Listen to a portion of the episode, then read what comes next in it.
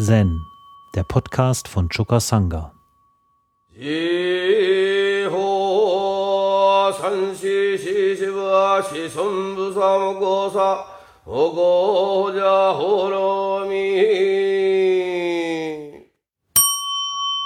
Shoyoroku 73 Sosan erfüllt die Sohnespflicht.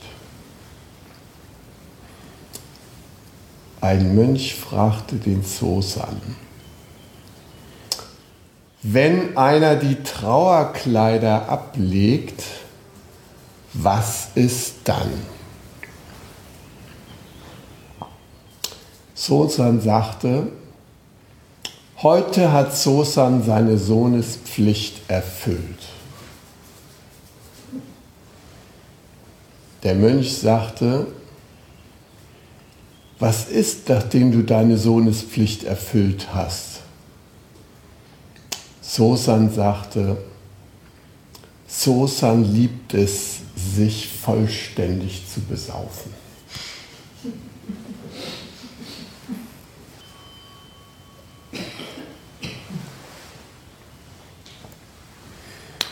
Ja, bei diesen Choren da ist Akteur Sosan. Hm, Sosan, der begegnet uns schon ziemlich früh im Mumukan. Äh, auch übrigens als Weinkenner. Ähm, denn da kommt der Cesi zu ihm. Ja? Und der Xesi, der klagt darum, was für ein armer Bursche er ist, arm und allein und so. Und, und der Sosan, der schreit ihn da an. Ja. Und dann sagt Sosan zu ihm, Du hast gerade drei Schalen des besten Weins aus Xinjiang getrunken und dennoch behauptest du, deine Lippen nicht besetzt zu haben. Diese Provinz Xinjiang ist die super Weinprovinz von China und der Wein, der daher kommt, ist der unter Kennern geschätzteste Wein aller Zeiten. Ja, ganz China gab es keinen besseren Wein als da. Und den Wein kannte Sosan und vielleicht sogar ja auch Sesi. Ja? Also den Sesi versucht er da aufzumuntern, ne? der so leidend daherkommt. Daher kennen wir Sosan schon. Und der Sosan ist ein berühmter Zen-Meister, denn er ist mit Tosan, den wir häufiger begegnen in unseren Kurensammlungen, äh, der Mitgründer der Soto-Schule. Ja? Tosan, Sosan war sein Nachfolger. Tosan, Sosan, abgekürzt Soto. Ne? So ist das geworden. Und ähm, Sosan hat sich große Verdienste gemacht um die fünf Stände des Tosan. Tosan hat fünf Erleuchtungsaspekte äh, formuliert und mh, hm, die hat Sosan aufgegriffen und hat dazu schöne Gedichte gemacht. Und zusammen mit diesen Gedichten sind diese fünf Stände dann ein wirklich tolles Koan geworden. Ähm, unter anderem hat der Lehrer von Roshi, Isamatsu, ein großes Buch über die fünf Stände des Tosan geschrieben. Und die fünf Stände des Tosan die uns auch zwischendurch auf unserem Chorenübungsweg immer wieder mal ans Herz gelegt werden, um sich schon mal innerlich darauf vorzubereiten. Ähm, die werden sozusagen als Krönung der ganzen Zen-Chorenausbildung geübt. Ja?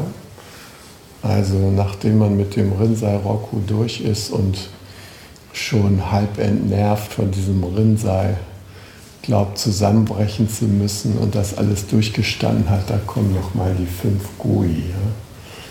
Und die sind nochmal sehr herausfordernd als Koan. Die hat also Sosan in diese Fassung gebracht. Ja? Und es ist eigentlich sehr interessant, dass diese Goi, die eigentlich ein Produkt der Soto-Schule sind, dass die dann in der Rinzai-Schule so aufgegriffen worden sind. Also es hat natürlich dann Hakuin gemacht. Hakuin hat ja äh, das japanische Rinzai-Zen, man kann sagen, reformiert und hat die ganze Koan-Ausbildung systematisiert. Und Hakuin hat die fünf Gui aufgenommen in den Übungskatalog. Ja. Den verdanken wir das letztlich, dass wir es auch mit dem Gui so regelmäßig zu tun haben. So, nun wird hier irgendwie ein Mönch zitiert, der sagt, fragt seinen Sosan-Meister, wenn einer die Trauerkleider ablegt, was ist darin? Ja. Ähm, gut, also die Trauerkleider, äh, die legt man natürlich an, wenn man etwas für seine Altvorderen tut, die gerade verstorben sind. Das ist ein Thema, was uns auch immer näher rückt, wovon wir betroffen sind. Der eine oder andere hat schon beide oder einen Elternteil zu Grabe getragen und äh, das ist immer noch mal so ein besonderer Prozess, den wir durchlaufen, wenn wir äh, in diesem äh, Space sind, uns von den äh, Eltern sozusagen letztmalig abzunabeln, wenn sie gehen. Ja? Dem läuft da meistens eine Phase voraus, wo man sich so ein bisschen darauf einstellen kann. Ähm, aber wenn die Eltern dann gegangen sind, wird man nochmal in eine besondere Situation gestellt, weil dann ist es äh, unumstößlich klar, zwischen dir und dem blauen Himmel ist niemand mehr. Ja, da bist du wirklich, da gehst du für dich. Da musst du für dich eintreten. Da gibt es keinen Papa und Mama mehr, die aus irgendwelchen versteckten Bankkonten einem noch zuwinken und so weiter, sondern es ist einfach vorbei. Ja, im Gegenteil, du hast womöglich noch die Auseinandersetzung mit anderen Familienangehörigen gehabt, ja, das ist auch immer so eine Sache, dass wenn so ein Erbfall eintritt, dass dann die äh, betroffenen Kinder und Angehörigen da immer in so eine äh, letzte aufbäumende psychologische Auseinandersetzung miteinander gehen und ähm, in der Aufteilung des Erbes und der Art und Weise, wie das verteilt ist, äh, den letzten Liebeserweis des Erblassers sehen. Und da wollen sie dann auf jeden Fall nicht schlecht dastehen und kämpfen dann und kennen dann den Willen ihrer Mutter oder ihres Vaters besser, als der ihn selber ausdrücken konnte und so weiter. Auf jeden Fall besser als der ältere Bruder oder der Testamentsvollstrecker. Da gibt es also sehr, sehr viel Auseinandersetzung. Ich komme aus Schleswig-Holstein und da gibt es so eine Redensart, wenn man von jemand anders sagt, äh, Mensch, das ist aber ein fein Kerl. Ja, so sagt man doch manchmal, ne? No, ein feiner Kerl, ne? Das ist ein fein Kerl. Dann sagen die, wieso, hast schon mal mit ihm geerbt? Das heißt, es wird da als Nagelprobe angesehen. Ja? Ein wirklich feiner Kerl erweist sich in dieser Situation, dass er nämlich abgeklärt und die Freundschaft mehr schätzt als, als dieses, diesen Hickhack, der durch so eine Sache ausgelöst wird. Und hm, ich erinnere mich, als mein eigener Vater sich anschickte zu gehen, und das ging auch über einige Jahre, dass dann also hm, sagen wir mal, merkwürdige Situationen auftraten. Mein Bruder Hubertus beispielsweise, der sich um meinen Vater da nicht weiter gekümmert hat, der kam dann plötzlich angeflogen, ja, und äh, und hat dann meine Stiefmutter kritisiert, die so Tag ein, Tag aus da an seinem Krankenbett gewacht hat und dann äh, gerade mal so eine Helferin noch zur Seite hatte, ja. Und ähm, er fand, dass die Pflege unmöglich sei, ja. Also, dass mein Vater da litte und äh, eine bessere Pflege verdiente. Und der hat es dann auch dazu gebracht, dass mein Vater eine Magensonde verpasst kriegte. Das hat mein Vater überhaupt nichts gebracht. Ja, der hat da weiterhin äh, stumpf weiter im Bett gelegen, konnte sich nicht wirklich äußern. Ne? Aber gut, das hat dann noch sechs Monate länger gedauert. Ja? Und das war nun das Verdienst meines Bruders. Der hat sich da stark gemacht. Ne? Das war auch der einzige Akt. Danach ist er wieder verschwunden und nicht mehr am äh, an Vaters Krankenbett aufgetreten. Aber die Familie hatte es noch völlig verrückt gemacht. Ja. Und ähm, naja, also so solche Sachen ereignen sich. Oder als meine Großmutter gestorben ist, erinnere ich mich, ach Gott, war das ein Drama, ja, dann so ähm, mit den Enkeln und meiner Mutter. Und meine Mutter hatte so ein schlechte Beziehung zum Zeitpunkt der, des Todes und meine Großmutter wollte sie nicht mehr sehen und ich war am Sterbebett und habe mit ihr dann noch gesprochen und dann hatte meine Großmutter irgendwelche Gegenstände ihren Enkeln direkt zugeteilt und meine Mutter sagt, das geht aber so nicht. Und es war ein, wir haben es ziemlich gut hingekriegt in der Familie, aber es ist immer so eine ganz besondere Situation. Und deshalb, also im alten China, da gab es ziemlich klare äh, Vorstellungen, wie mit so einer Situation umzugehen ist. Und ihr wisst ja, dass die ähm, da einen intensiven Ahnenkult betreiben. Das heißt also, Kinder werden schon darauf eingeschworen, dass sie auf jeden Fall ihre Eltern ehren und alles dazu tun, dass die ehrenvoll das Jenseits, was sie ja nicht so wirklich annehmen, erreichen. Ja? Weil zum Beispiel im alten China wurden da so ähm, wurde Papiergeld verbrannt und alles Mögliche an Zeremonie inszeniert und so weiter. Ist jetzt nicht so wichtig. Aber eins ist wichtig, in China gibt es ja keinen Gottesglauben, aber es gibt eine, ein Heilighalten der Altvorderen. Äh, so ist es auch dann, wenn die verstorben sind. Auch im buddhistischen Kontext hat sich das dann so entwickelt zu so einer ähm, besonderen Kult. Ja? Also in, in Japan sagt man, ähm, also 80 Prozent der Leute sind Shintoisten, 60 Prozent sind Buddhisten und 10 Prozent sind Christen. Ne? Fragt man sich, wer sind die anderen 30 Prozent? Ja? Also die Japaner heiraten am liebsten christlich in Weiß.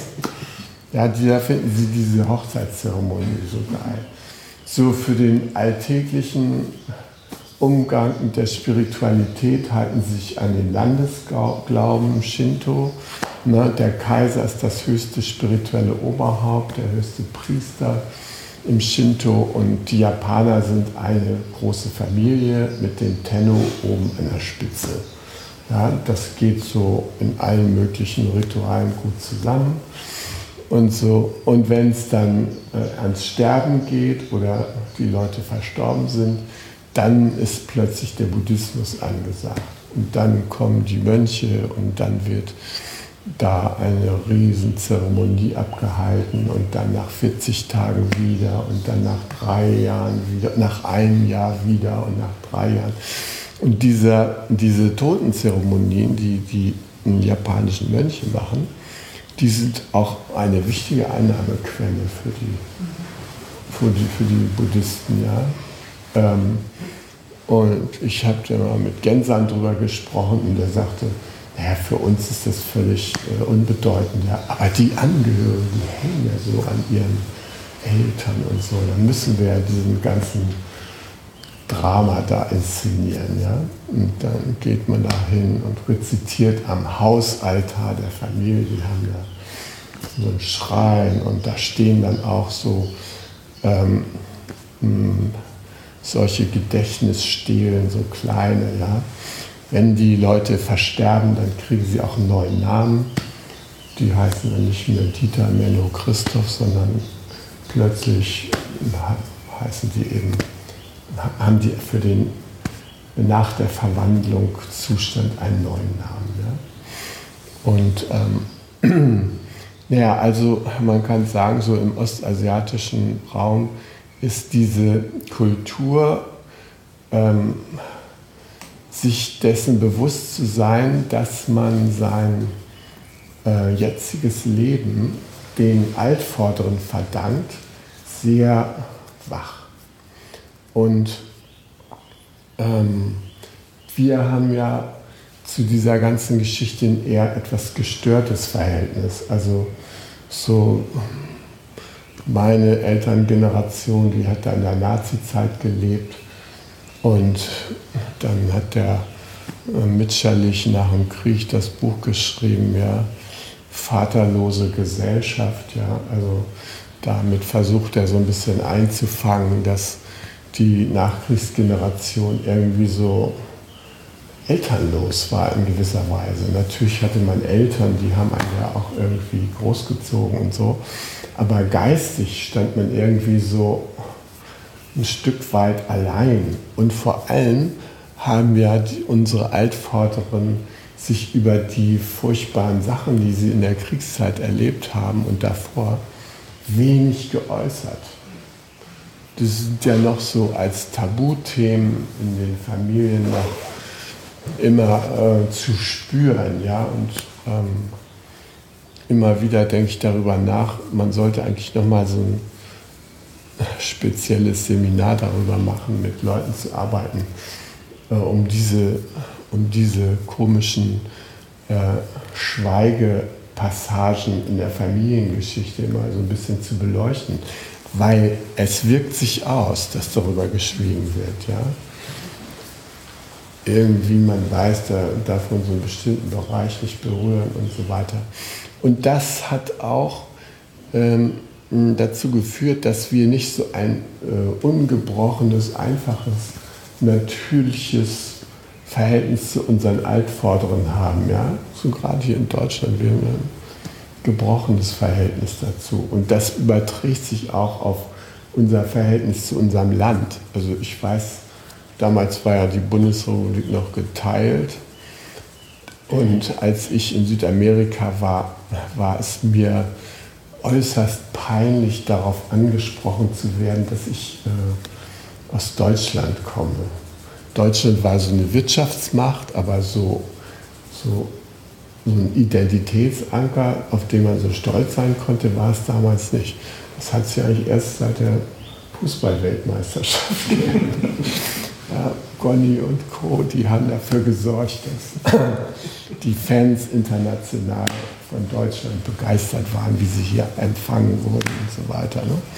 Also das, das war eine, eine Veränderung der Situation, aber so zu meiner Zeit konnte man sich nicht freuen, ein Deutscher zu sein. Ja. Eher hat man das irgendwie relativiert und so. Ähm, ich habe mich auch lange gar nicht gefreut, nach Deutschland zurückzukehren, wenn ich auf Reisen war. Das hat sich erst geändert, als ich in Peru war und schwer krank mit Hepatitis mit letzter Kraft zurückkam. Da bin ich endlich da auf dem Frankfurter Flughafen gelandet. Und dieser Flughafen ist ja sowas von ungastlich und unfreundlich, wenn man da landet, auf diesem schwarzen Noppen da entlang läuft durch elende zig Kilometer Gänge, bis man endlich bei seinem Anschlussflug angekommen ist.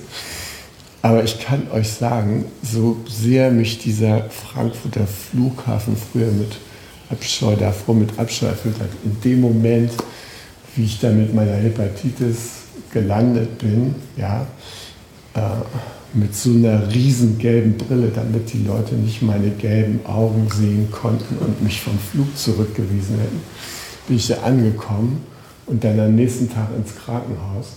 Ich war so froh, in Deutschland gelandet zu sein.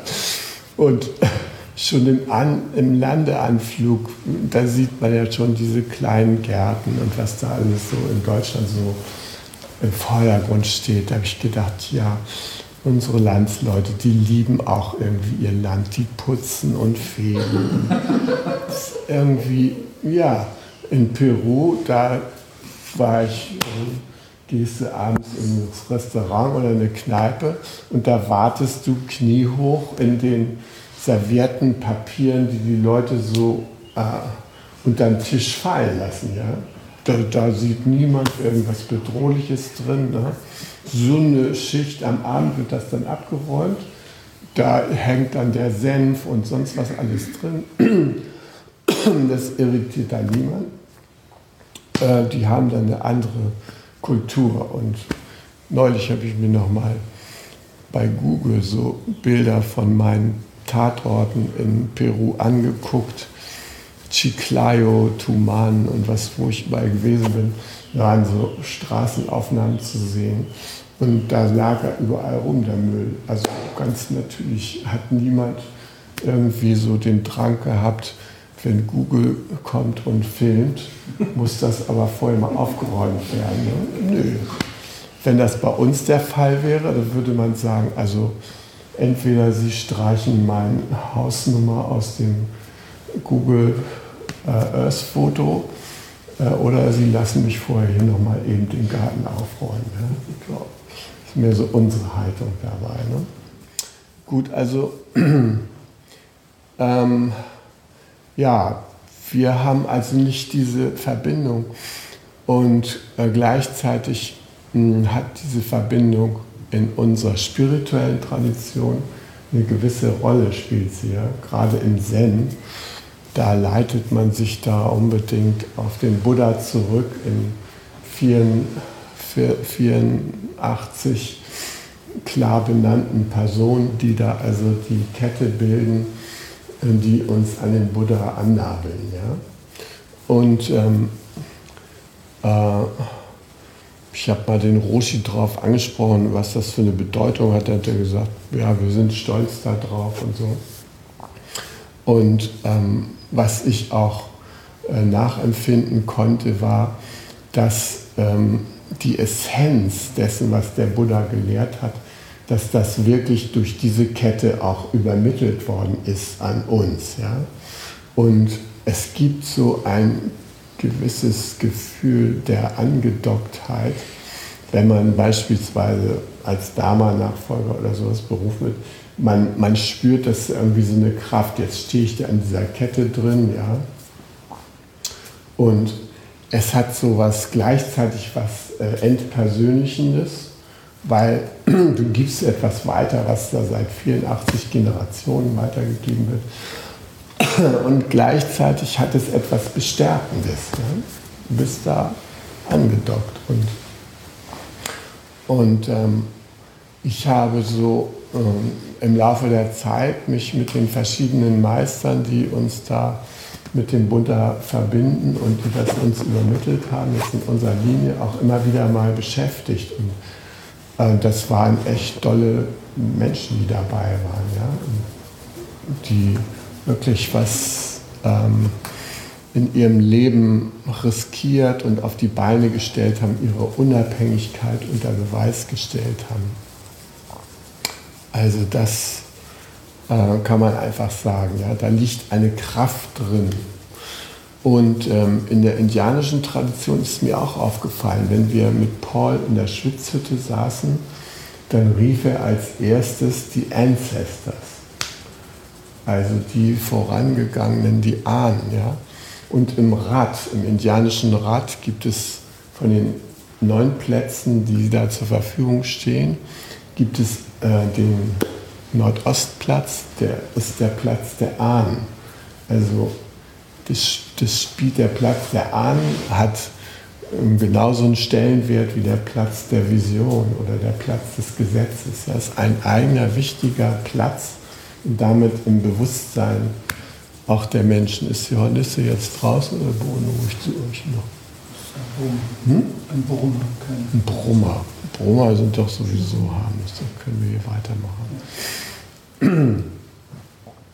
So, und andocken an den, an den vorausgegangenen, äh, das hat eben in, bei den Indianern auch eine große Bedeutung, weil die haben ein anderes Verständnis der Bedeutung eines Individuums. Ja? Ähm, Im Individuum lebt der Stamm. Ne? Wir leben allenfalls mal gerade in einer Gemeinschaft. Ja? Aber dass jemand hier im Lebensgarten sagen würde, ja, und die Gemeinschaft Lebensgarten lebt in mir. Äh, denken wir, hast du eine Schacke? Ja. Nee, wir leben in der Gemeinschaft als Individuum.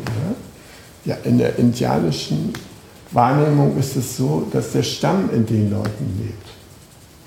Und das äußert sich auch darin, dass bei Entscheidungsprozessen äh, traditionellerweise immer geguckt wird, ist die Entscheidung, die wir jetzt hier als Stamm treffen, noch in der siebten Generation nach uns förderlich. Stellt euch mal unsere Politiker vor, die würden über diese vier Jahre mal hinausgehen und so mal darüber entscheiden, was in der siebten Generation nach Angie Merkel noch für uns voraussichtlich eine gute Entscheidung wäre. Ja? Wenn das der Maßstab des Parlaments wäre, das wäre eine ganz andere Art Richtschnur für Entscheidungen. Ja? Also die haben immer nur eine Wahlperiode im Sinn. Und die international operierenden Konzerne, die kennen nur Quartalsberichte. Die sind entscheidend. Wie sieht es im nächsten Quartal aus? Sonst gibt es irgendwie nichts zu besorgen. Ja? Gut manche VW und so gucken vielleicht ein bisschen weiter, aber ähm, so das sind so die, die Perspektiven. Und im alten China war eben eins gewiss, ob es Götter gibt, weiß man nicht. Aber dass man von irgendwelchen Eltern abstammt, das ist gewiss. Und denen verdanken wir das Leben. Ob wir darüber hinaus das noch Jesus verdanken oder Buddha oder äh, äh, was weiß ich, welchen Göttern, Wodin, äh, Odin oder Wotan oder wer hier noch so rumgegeistert ist, das steht dahin. Ja? Aber unsere Eltern haben uns das Licht der Welt geschenkt, ja? dass wir hier leben dürfen, dass wir diese Welt schauen dürfen. Und darum wird im asiatischen Raum werden die Eltern sehr geschätzt. Bei meiner Mutter wohnt seit sieben Jahren eine Chinesin, Yu, die wohnt in einem einfachen Kellerraum und die hat hier in Deutschland studiert und fährt irgendwie einmal im Jahr, fliegt sie nach China, um ihre Eltern zu besuchen. Und die Eltern gehen davon aus, dass diese Tochter mit ihren Einkünften mal ihr Alter absichern wird. Ja? Und sie geht dafür, davon auch selbstverständlich aus. Ob sie heiratet, das steht auf Platz zwei. Die Chinesen sind sehr familienfreundlich im Sinne von Eheschließung und Kinderkriegen und dürfen ja nur noch eins kriegen im Augenblick. Das war für die Chinesen ein harter Einschnitt. Dann wollten sie natürlich alle Söhne kriegen, weil Söhne scheinbar für diese Familienziele wichtiger sind als Töchter. Das hat dann zu einem Überschuss geführt von äh, 30 Prozent Männern.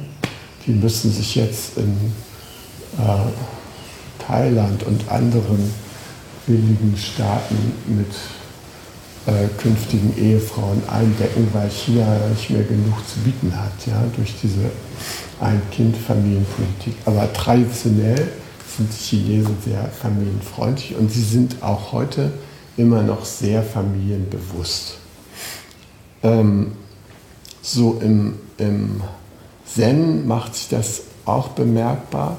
In China hat man ja gehört, dass die Mönche von Meister zu Meister gewandert sind. Und in Japan ist es üblich, dass man bei seinem Lehrer bleibt. Ja? Gensler, der hat da mal gewechselt, so aus bisschen opportunistischen Bewegungen. Unser Rushi, der war irgendwann mal so ein bisschen klapprig und sah nicht mehr so vielversprechend aus, was die Altersgrenze angeht.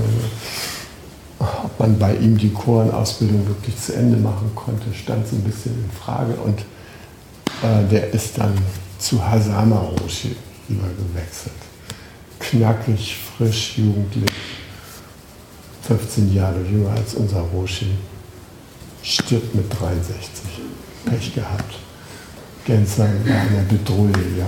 Jetzt hat er den Meister gewechselt und ist dann gestorben. Ne? Muss ja wieder beim Roshi anklopfen. Unser Roshi ist jetzt 101 und ist noch kein Ende abzusehen. Ne? Also in Japan ist die Tradition im Zen, dass man bei dem Lehrer bleibt. Wir hier praktizieren es ja so, dass man sich möglichst umtut, weil das mehr so unserer Tradition entspricht, sich bei mehreren Menschen zu orientieren. Und so. Nun also Trauerkleidung, den Punkt haben wir jetzt hinreichend behandelt. Was ist denn nun die Sohnespflicht im Zen? Ja? Und ähm, da kann man schon mal sagen, Sohnespflicht, das bedeutet, oder Kindespflicht, andere Übersetzung, bedeutet natürlich, dass wir uns voll und ganz der Übung hingeben. Ja? Und ähm, die Kindespflicht haben wir natürlich in dem Augenblick erfüllt, wenn wir endlich selber das große Erwachen erlebt haben. Also das ist das Mindeste. Ja? Dann ist, es mit, ist man mit der Kindespflicht durch, wenn man das große Erwachen erlebt hat. Und dem großen Erwachen geht etwas voraus, was man im Zen hm, manchmal nennt, den großen Todsterben. Gemeint ist mit diesem pathetischen Ausdruck, dass eine signifikante psychologische Veränderung stattfindet durch die Übung. Und dass da das kleine Enge, mit dem wir identifiziert waren, das kleine Enge, das bleibt auf der Strecke.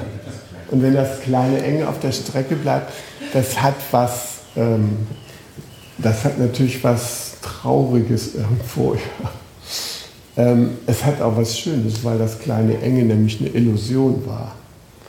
Also wir beerdigen da unsere Täuschung. Aber trotzdem, man möchte doch immer noch so gerne sein Porsche behalten und äh, sagen, die armen Migranten, die armen Irren, ja gut, dass wir nicht dazugehören und so weiter.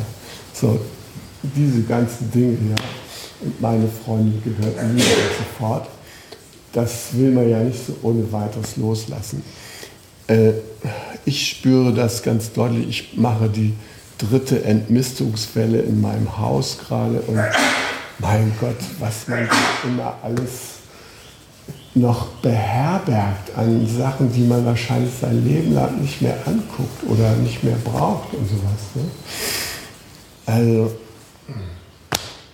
und wie kommen überhaupt diese ganzen Klamotten immer wieder rein ins Haus? Das ist auch ein Rätsel, ja. Wie bevölkern die die Häuser immer wieder neu? So, und das ist nicht nur natürlich in unserer äußeren Sphäre so, sondern auch in unserer inneren Sphäre, ja. Kaum hast du so eine schöne Session hinter dir, hast viel losgelassen und so weiter, fährt das nächste Fuhrwerk vor, der nächste Möbelwagen bereit, mit der neuen Einrichtung dich psychologisch auszustatten. Ja? Da ist WK-Möbel und so weiter. Und dann könnt ihr mit den neuen äh, Etiketten, könnt ihr äh, die ganz große Entwicklung machen, was weiß ich, Human Design. Ja? Habt ihr das schon ausprobiert? Nein. Warum nicht? weil ihr noch nicht genug losgelassen habt, um diesen großen Möbelwagen psychisch in euch reinfahren zu lassen. Eine wunderbare Vereinigung aller astrologischen Systeme, sonst wie beruht auch noch auf Physik und so weiter, naturwissenschaftlich geprüft, verbongt. Da könnt ihr eure eigentliche Lebensaufgabe nochmal wieder ganz neu bestimmen, in einer Weise, die euch ehrt, wertschätzt, Identität stiftet, peng, alles. Ja, den ganzen Brassel könnt ihr sofort auf die frei gewordenen Plätze neu auffahren. Ja, schade, ne? Eigentlich schade, eigentlich ganz schön, wenn man so ein bisschen Leerheit bewahren kann. Und meine größte Panik ist, dass wir hier unseren schönen Tempel, dass wir, dass wir den nach kurzer Zeit mit so diversen kleinen Ramschecken und so weiter bestücken, die irgendwie dieses unglaublich Befreiende, dass man hier noch nichts an den Wänden hat und so weiter, dass der Fußboden noch glatt ist und dass äh, die Schränke nicht gefüllt sind, falls sie vorhanden. Sind, dass dieser Eindruck irgendwie vergehen könnte. Und das habe ich an den japanischen Zen-Tempeln geliebt. Da kommst du rein und es sind 800 Quadratmeter vor dir und da liegen nur Tatamis und sonst nichts.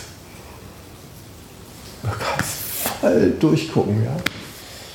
Na, wie der Toser ne, kommt in den Tempel rein und sagt Mu, Mu, Mu, Mu, Mu.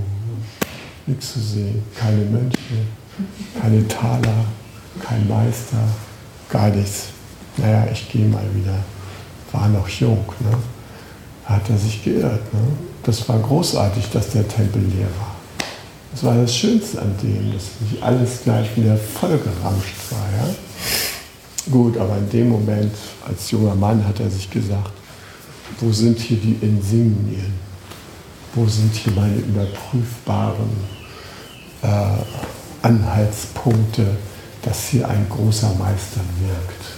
Das müsste ich doch hier sehen können. Mindestens seine Schüler müssten doch hier sein. Ja? Nee, war nicht da. Naja, also, es ist gar nicht leicht, diese Veränderung der Lehre einerseits zu verkraften und dann auch der Erweiterung, die damit einhergeht. Ja? Das ist eine Herzenserweiterung, die wir vor uns haben und durch den wir dann diesen ganzen inneren Antiquitätenshop ausgemistet haben, entsteht eine Weite, die tatsächlich Platz hat für mehr Wesensgleichheit. Ja?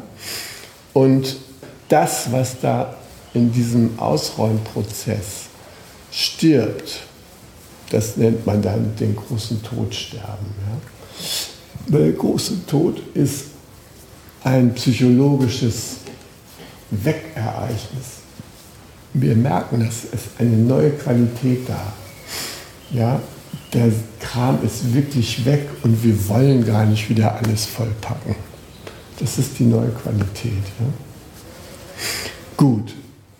Und deshalb sagt Sosan, heute hat Sosan seine Kindespflicht erfüllt.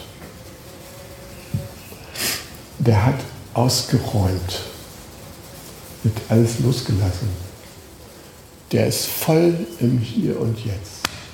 Und der rennt da nicht mit Sturmgepäck und drei Koffern und mögen es Rollkoffer sein rum. Ja? Nee, gar nicht. Gar keine Koffer mehr.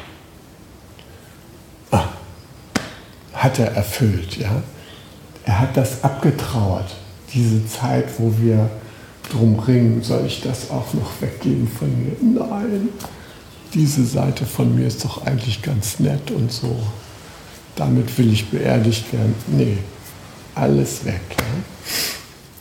Das hat er abgetrauert. Deshalb hat er seine Sohnespflicht oder seine Kindespflicht erfüllt. Und in Zen haben wir eben unsere Kindespflicht erfüllt wenn wir diesen Status erreicht haben. Fast. Dann kommt noch ein weiterer Gesichtspunkt dazu, nämlich wenn wir erkenntnismäßig nur das erreicht haben, was unser eigener Lehrer erreicht hat, sind wir immer noch nur auf halbem Wege. Nachdem wir unsere Sohnespflicht erfüllt haben, diesen ersten Teil, den großen Tod gestorben sind, eröffnet sich nochmal eine besondere Perspektive, wo wir die frei gewordenen Energien jetzt und hier und jetzt handeln, betätigen. Wir sprechen im Sender manchmal vom Marktplatz. Ja? Auf den Marktplatz zurückkehren. Da handeln wir, da tun wir das. Und da tun wir das auf der Grundlage dessen, was wir jetzt erkannt haben. Und es gibt auch etwas wie eine persönliche Färbung, die wir dem Dharma mitgeben wie alle Meister, guckt sie euch an, Joshu, Umon, Rinzai, Sosan, Tosan, die haben alle dem Zen eine besondere Note mitgegeben, ohne besonders sein zu wollen.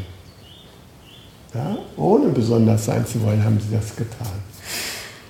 Und das gehört auch zu unserer Sohnespflicht, dass wir in dieser Art unseren eigenen Beitrag leisten.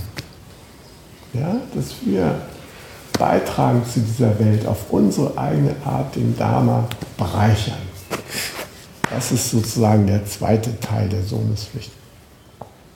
Also der Mönch sagte, was ist, nachdem du deine Sohnespflicht erfüllt hast?